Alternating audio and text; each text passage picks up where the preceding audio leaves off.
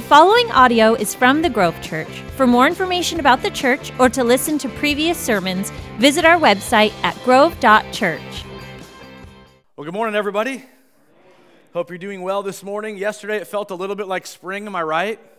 That was really amazing. So, anyway, um, we are in a series called Family Ever After. Today is part three. And what we're trying to do is really talk about the dynamics of family. And that's not just the immediate family, as in uh, a mom, a dad, or, kids, or you know, whatever. It's, it's, it's including extended family. And uh, it's been a good series so far. We're two, two uh, in. Today is part three. Ryan did a great job last week of talking about marriage. And if you missed that, I would encourage you to go on. You can go on iTunes, you can go on the Grove Church page, and you can watch or you can listen. Um, uh, or you can watch and listen. So, anyway, just kidding. But um, today is part three. We're talking about princes, princesses, and priorities. How many of you guys know that being around kids is an adventure? Just raise your hands if you're well aware. Yeah, and obviously, we're not just talking about your kids, your children, but being around kids is an adventure. Um, whether you're a parent, teacher, um, an auntie, a grandpa, a grandma, whatever. Um, I remember, for, of course, these are my own examples, I guess, but um, when Jack was two years old, uh, we lived in Maple Valley, and there was a hill there that our driveway was kind of on a hill, and we were doing something in the driveway, and, and um, Emerson's bicycle was kind of along the back edge of it, and he climbed up on it two years old and accidentally started rolling down the hill. And you're like, oh my gosh! And uh, amazingly, he got going pretty fast, managed to fall, and uh, no concussion, no major injury. It was kind of a miracle, really. And uh, so that happened. I remember Hudson at one years old. We were having, as we do as a family here and there, we have dance parties. And Hudson was wasn't even one years old yet. He was almost one. We're having a dance party, and um, this was on me. But I went to hand him to one of his sisters, and uh, we didn't quite make the handoff, and he fell. And um, uh, he limped around for a couple days till we took him to the hospital. He had a broken leg, so that was awesome. Um, yes, I am a bad parent, so I, that's why I'm talking today.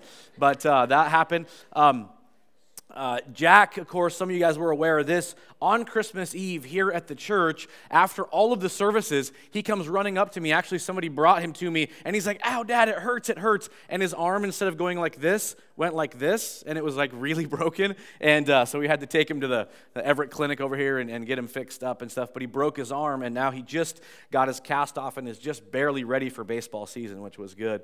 And then, of course, um, this Stella, a few weeks after that, into January, so just a couple of months ago, um, after basketball practice, I'm usually at all the basketball practices for her, but Heather was sick, and so I dropped her off, went and took Heather to the clinic, checked out how, things were going, whatever, went back to pick up Stella, and she had a really rough basketball practice that day. She got hit in the face with the ball, she got hit in the head with the ball, and she jammed her finger. So at the end of practice, she comes to me, and she's like, Dad, my finger. And she shows me, and I look at her finger, right? I'm looking at her finger going, Babe, it looks totally fine. It's no big deal. So then she gets home and tells her mom what's going on. And I don't remember where I went. And I think it was that day, or maybe it was the next day, they took her to the doctor and she had broken her finger.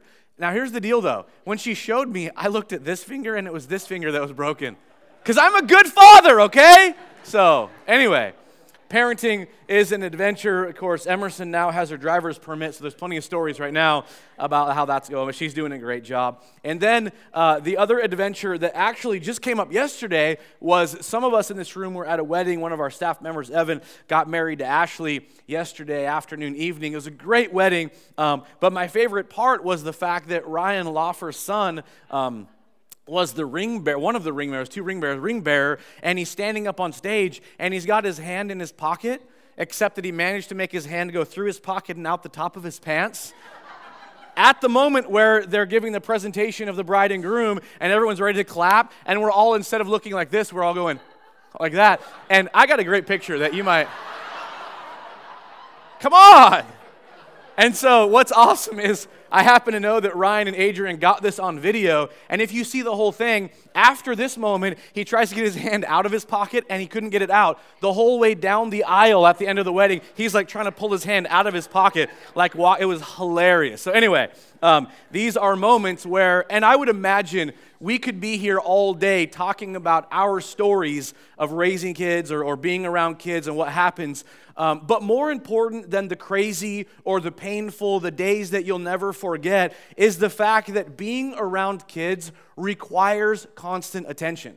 And I'm not just talking about paying attention that they don't get hurt or whatever. I'm talking about the fact that we need to be looking at who are the kids around us becoming. Now, notice that I'm being careful about not just saying who our kids are becoming, and that's huge, that's important, and that's as a parent our primary responsibility, but being aware as, as grandparents or being aware as aunts or being aware uh, uh neighborhood kids and, and kind of who they are and what that's about, or, or as a teacher, as I said, who are they becoming? How are they wired? Do they all require the same parenting styles? Do they all require the same discipline? How am I parenting? What are my weaknesses as a parent? What are my strengths as a parent? What do I do about my strengths and weaknesses? And of course, the question of questions will they grow up to love cats, which is a big deal. So, anyway, um, but I'm not going to talk about that today.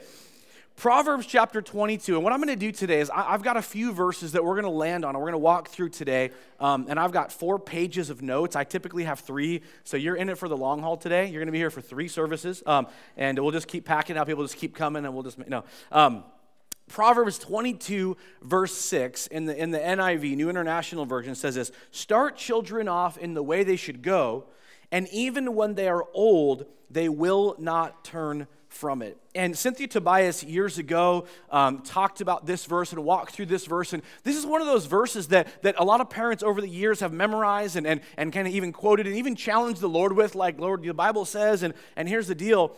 And Cynthia Tobias says this when you look at this idea of the way they should go, she says we've got to identify their natural curbs and bents. That, like I, I, mentioned earlier, it's not about parenting every kid the same. How many of you guys know there is a distinct difference between boys and girls, okay?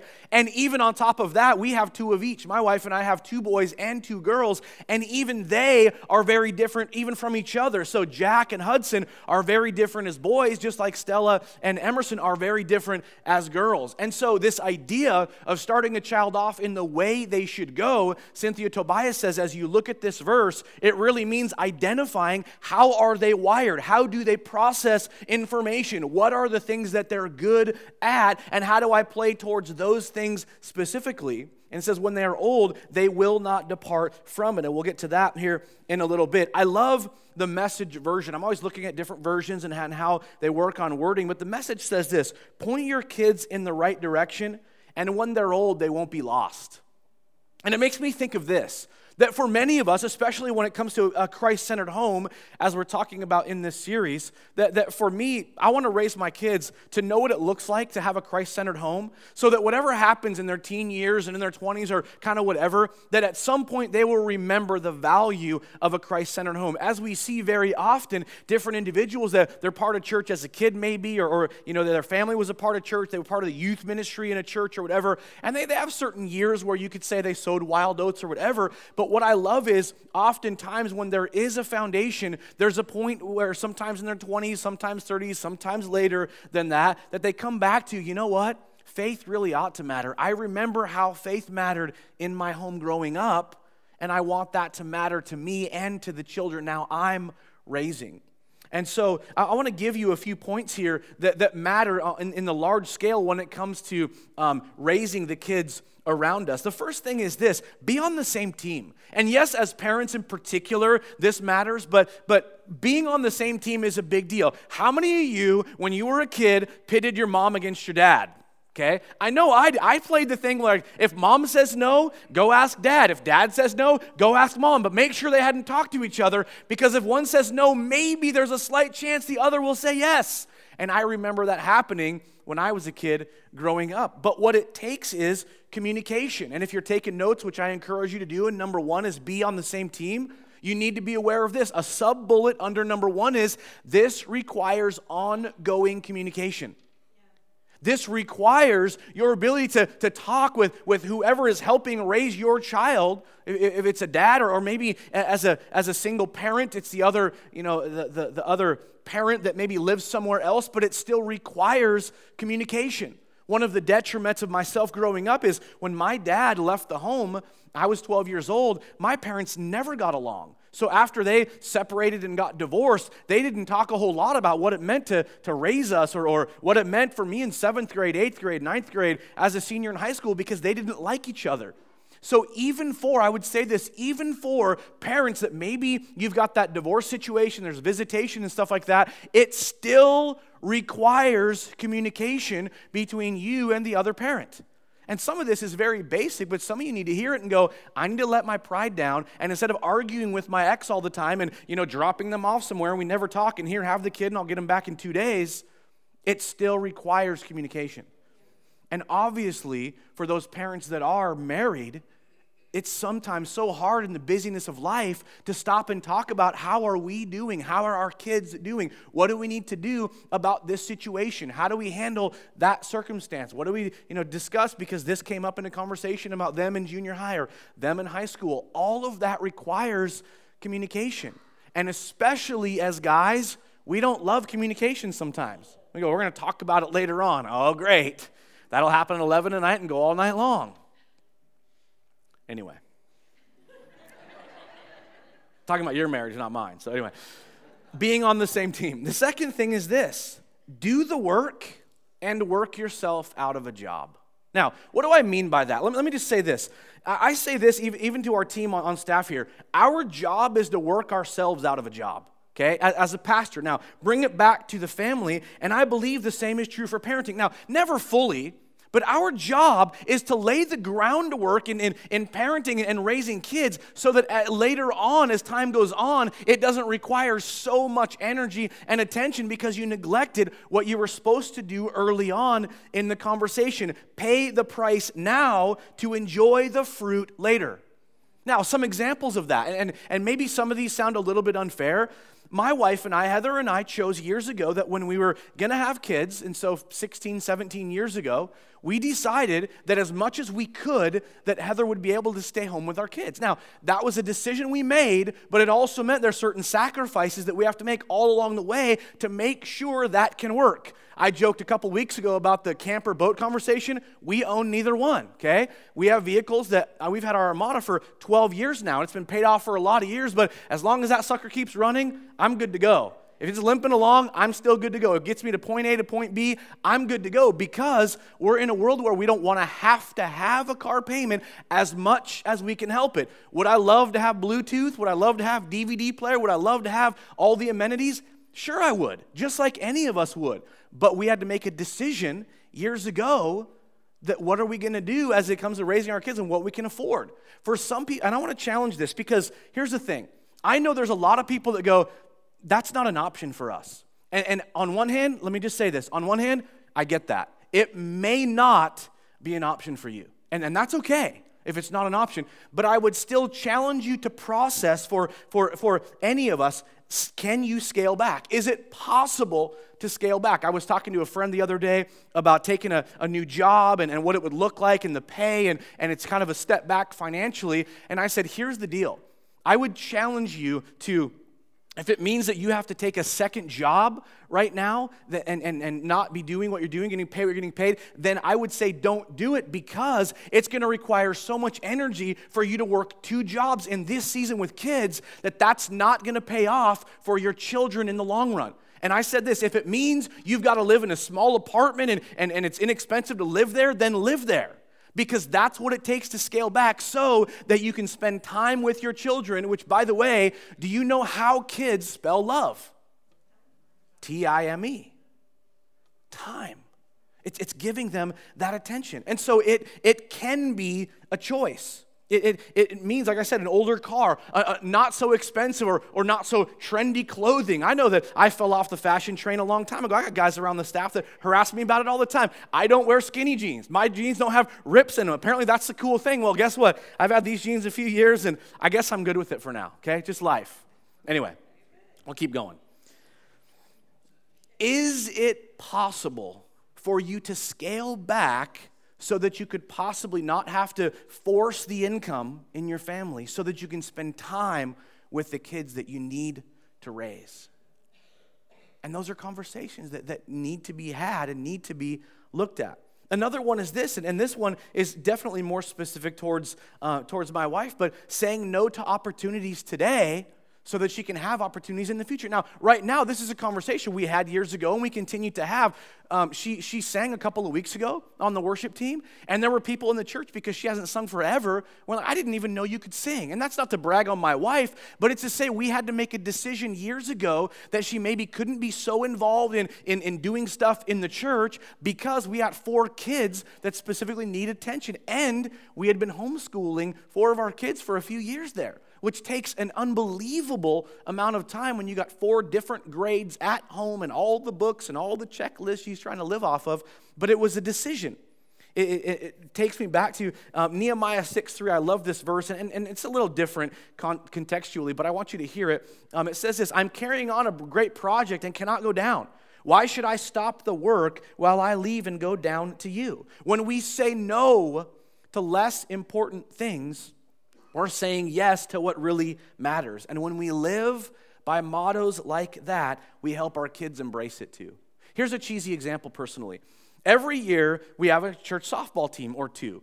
And, and every year, one, someone comes to me and goes, Hey, you should play on the softball team. Now, first of all, I don't want to make everyone else look bad, so I just say no, okay? But, just kidding. Um, but, but seriously, I would love to play. It'd be fun. But, but you know what? Because my kids play sports and because Jack in particular has baseball coming up, that's where my attention goes right now. Would I, would I love to play on the softball team? Absolutely be great, it'd be fun. But you know what? I got to make a decision to say no to that because I want to make sure that I can focus on him being able to play baseball and, and have a dad that's going to practice with him and, and hit the ball around and, and, and shag grounders and all that stuff. That's a decision I have to make. It goes back to what we say as a culture, as a church. We give up things we love for things we love even even more? And that's a question for you as well as for me. What kind of things do you need to say no to now that later on you can say yes to? Later on in a different season, you can say yes to, but right now, wisdom is the answer is no. I can't do that. Let me say this. Um, another thing, talking about doing the work and working yourself out of a job, the patience to talk rather than yell, rant, and slam the door.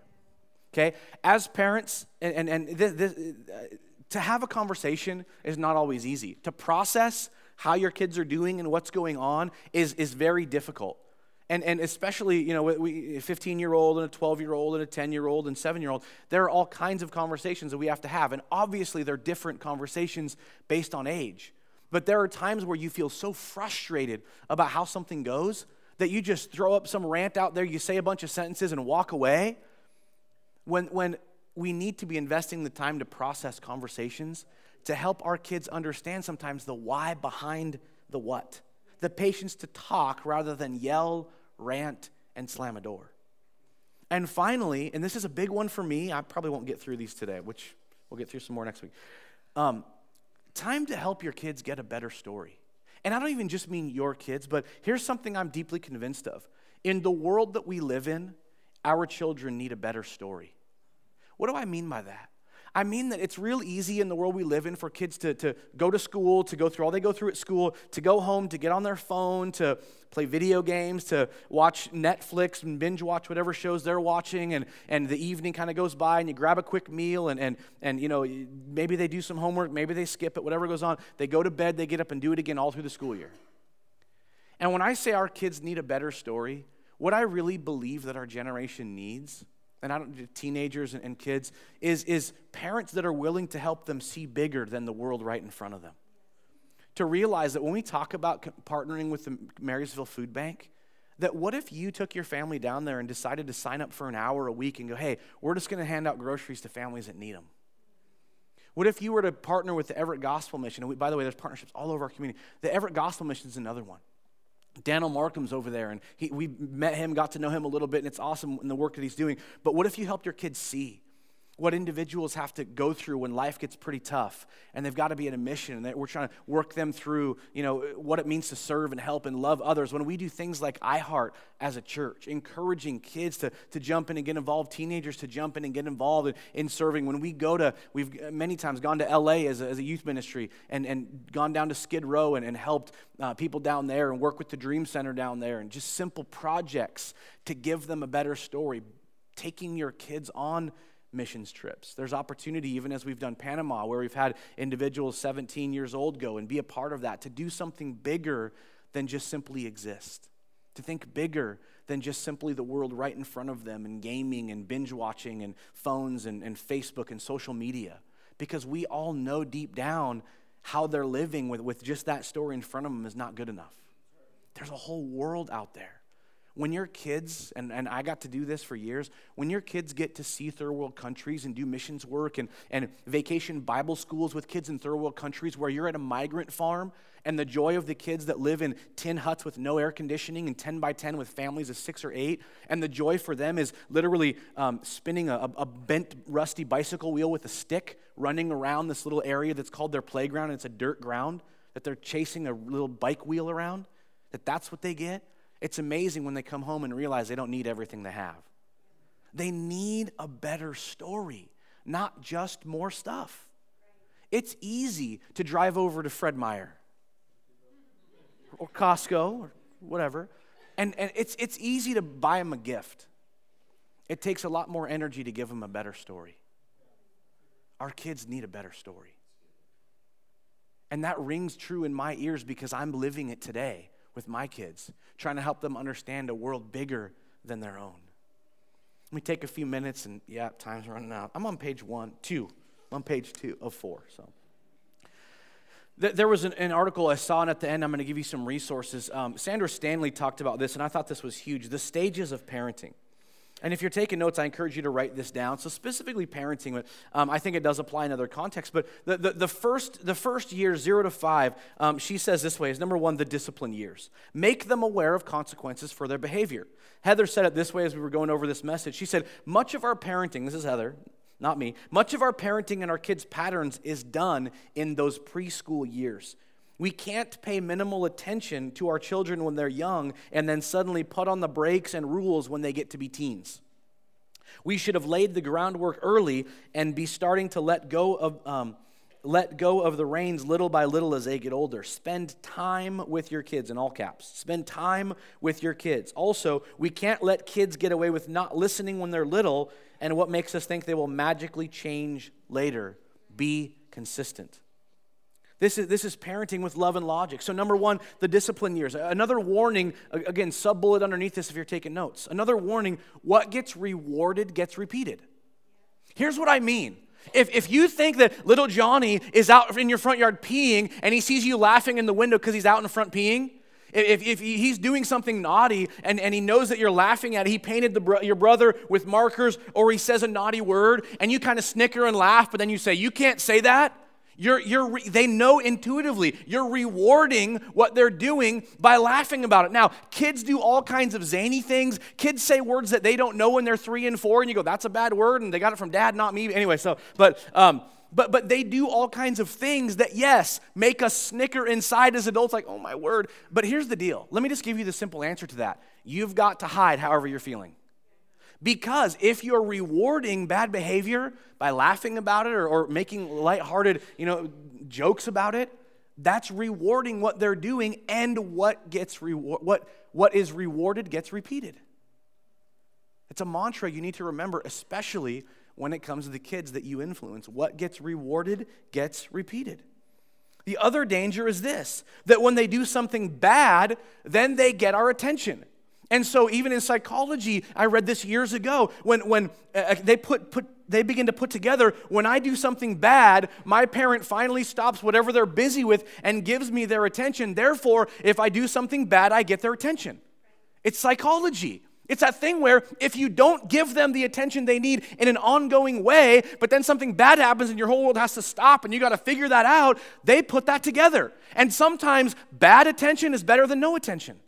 Kids feel that. Kids know that. And I'm not just talking about little kids, even though I was mentioning the discipline years zero to five. So the solution is we've got to pay ongoing attention to them so they don't need to act out to get our attention.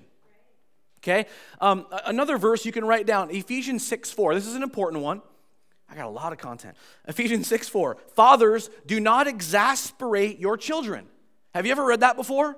And by the way, this isn't just for fathers, but because, because it tends to be that fathers maybe do the disciplining or fathers are maybe the heavy, and, and not in every context, but, but that's the way it kind of looks. Exasperate means this to provoke or irritate immensely. You go, well, what does that mean? Let me just say it this way this is my own definition bringing correction that abuses or confuses. That's the way I put it. When we exasperate, we're bringing discipline that, that bringing correction that abuses or confuses. Abuses means this we let our anger get the best of us and we, we, we spank in anger, and so we way overdo it. We, we call them names or, or there's intimidation. We all know that, especially as dads, we're probably bigger in frame than our kids, of course, until they get a bit older, and then they are. But anyway, that's another conversation. But, but bringing correction that abuses is one way that we exasperate. But another way is this listen, when we verbally correct without a way for the child to make right their wrong.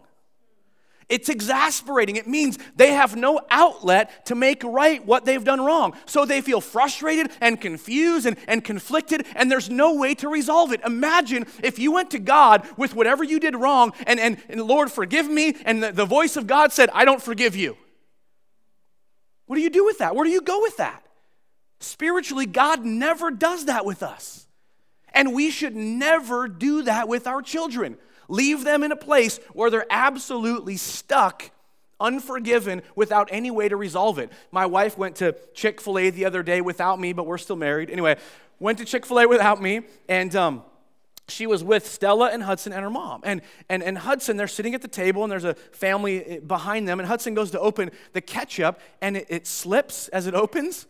And ketchup, Heather said ketchup went flying. But what happened was it hit the guy behind him in the top of the head so here's this guy, got ketchup on his head. He's got his kids across from him, and he's livid. He's so mad. And Hudson immediately is like panicking, like, oh no. So Heather um, gets, gets some napkins and, and, is trying to clean it up. And, and Hudson turns around and tries to apologize, and the guy won't give him the time of day. And the guy is angry and the, the, the, the, rest of the dinner, my son wouldn't eat and was so upset because what happened was he was exasperated. My son was exas- exasperated by a man who wouldn't let him resolve what he did wrong. And again, we, we can all go, well, I mean, you know, what, but I'm thinking, what did he model for his own kids? And it made, made me feel bad for them. And, and Heather actually put it this way again as we're talking about this kids need to be able to make mistakes. Don't expect perfection or discipline or get angry with true mistakes. If a child spills milk, they need a towel, not a lecture. And again, it's that well, great, yeah, okay, be more careful. But how many of us, when a child spills milk, we get all angry, and you got to do better and whatever. When was the last time you spilled milk? Was it when you were three or five or eight? Probably not. It was probably a year ago, six months ago, this morning. We've had coffee spilled at the coffee station, milk spilled at the coffee station over here by many adults in this room. And you don't need me to give you a lecture, right? Just get a towel, let's clean it up. It's fine, it happens. Anyway, this number two, the first one, like I said, the discipline years zero to five. Second one, the training years five to 12. This is putting the why behind the what of rules and expectations. Let me say this um, there's, there's a book that we have, and we have resources every week. We're trying to do better at getting resources. A book called Parenting with Love and Logic. And it's been out for a while. Nicole's and I were talking about this Parenting with Love and Logic. If you haven't read it uh, as a parent or, or, even as somebody who's around kids, you know, kid care or, or even as a teacher, whatever, this is a great book. Um, it talks about the natural consequences of actions. One, of the things it talks about is if, you're, if it's cold outside and, and your child is, is four or older, let's say, there ish, um, and they don't want to wear a coat or bring a coat, you say, hey, bring a coat hey, it's cold outside, you need to bring a coat. But don't, don't bring it for them, force them to do it. If they don't bring it, then they're going to be cold. You know what? They learn the consequences of being cold because they didn't bring their coat. Don't force it upon them. The same is true for older kids and homework. If they wait to the last second to do their homework and they're cramming, don't sit there and make it happen and do it for them and with them and it's all going to happen. Go, hey, if you're going to procrastinate, these are the consequences. Do what you can do. And when you get to school and it's not done, then that's the consequence because you didn't plan like you're supposed to be planning. And again, that's a little bit older on the spectrum of years, but parenting with love and logic. Number three, the coaching years, 12 to 18.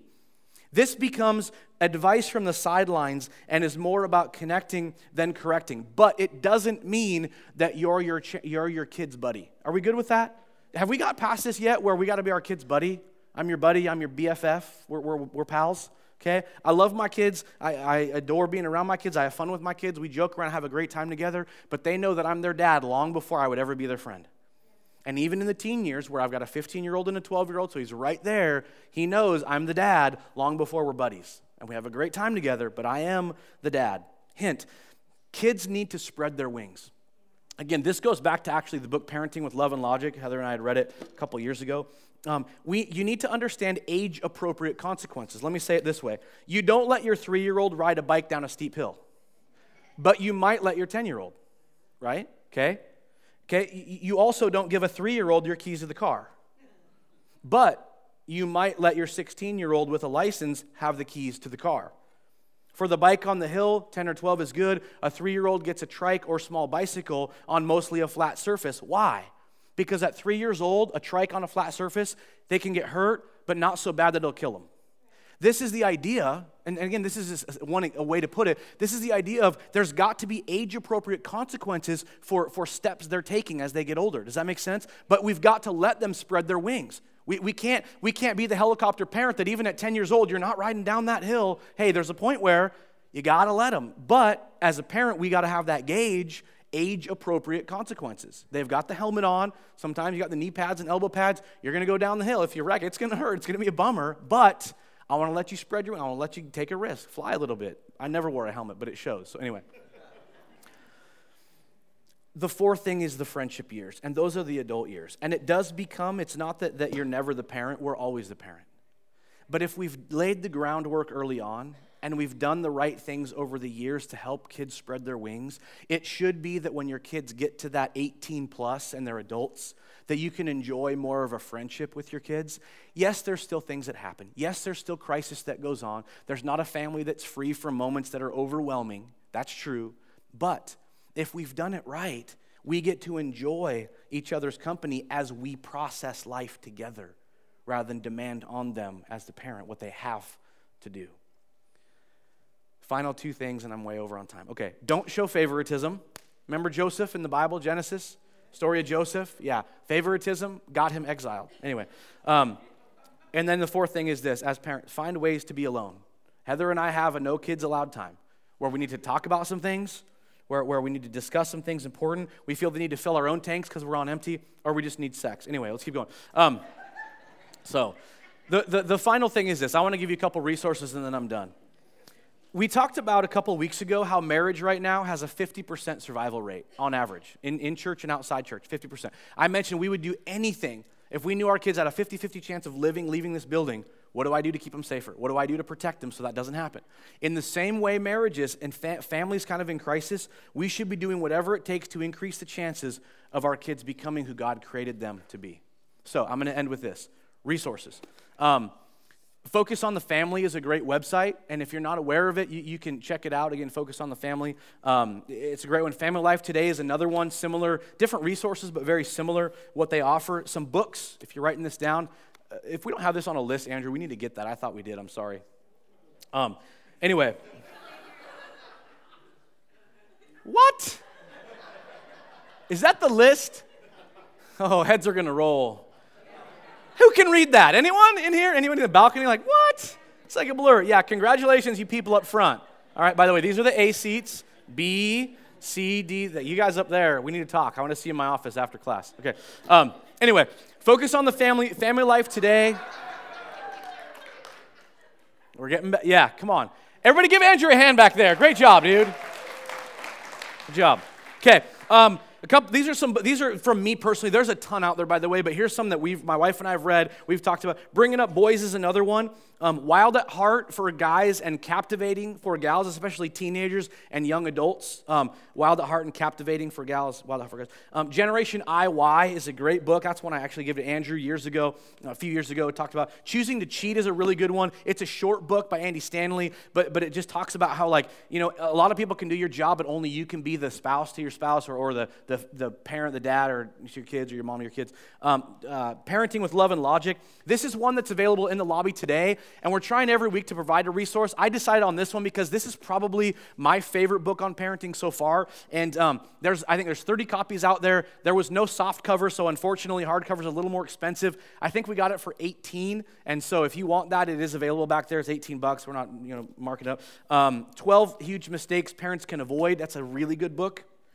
Dare to Discipline the Strong Willed Child. And then Ryan mentioned last week the Five Love Languages um, is a great book that, that is not just about marriage and love, but about what your kids' love languages are and understanding how they're wired and stuff like that. But anyway, um, in the communication card, and somebody's going to come up and transition here in a second. Um, I do love that the takeaway today, there's committing to Christ, which is huge, but I will be more intentional about how I influence the kids around me. Whether you're a grandparent, you're an aunt, you're an uncle, you're a teacher, you're a parent, you're a single mom or single dad, I will be more intentional about how I influence the kids around me. And I encourage you to check that off.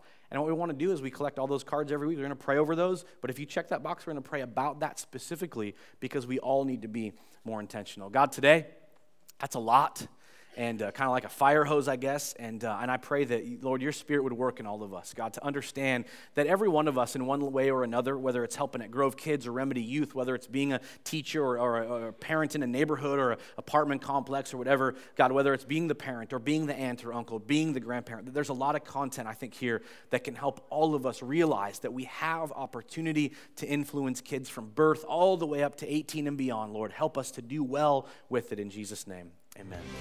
Thank you for listening to the Grove Church podcast. If you want to keep up to date with us, like us on Facebook or sign up for our e newsletter at grove.church.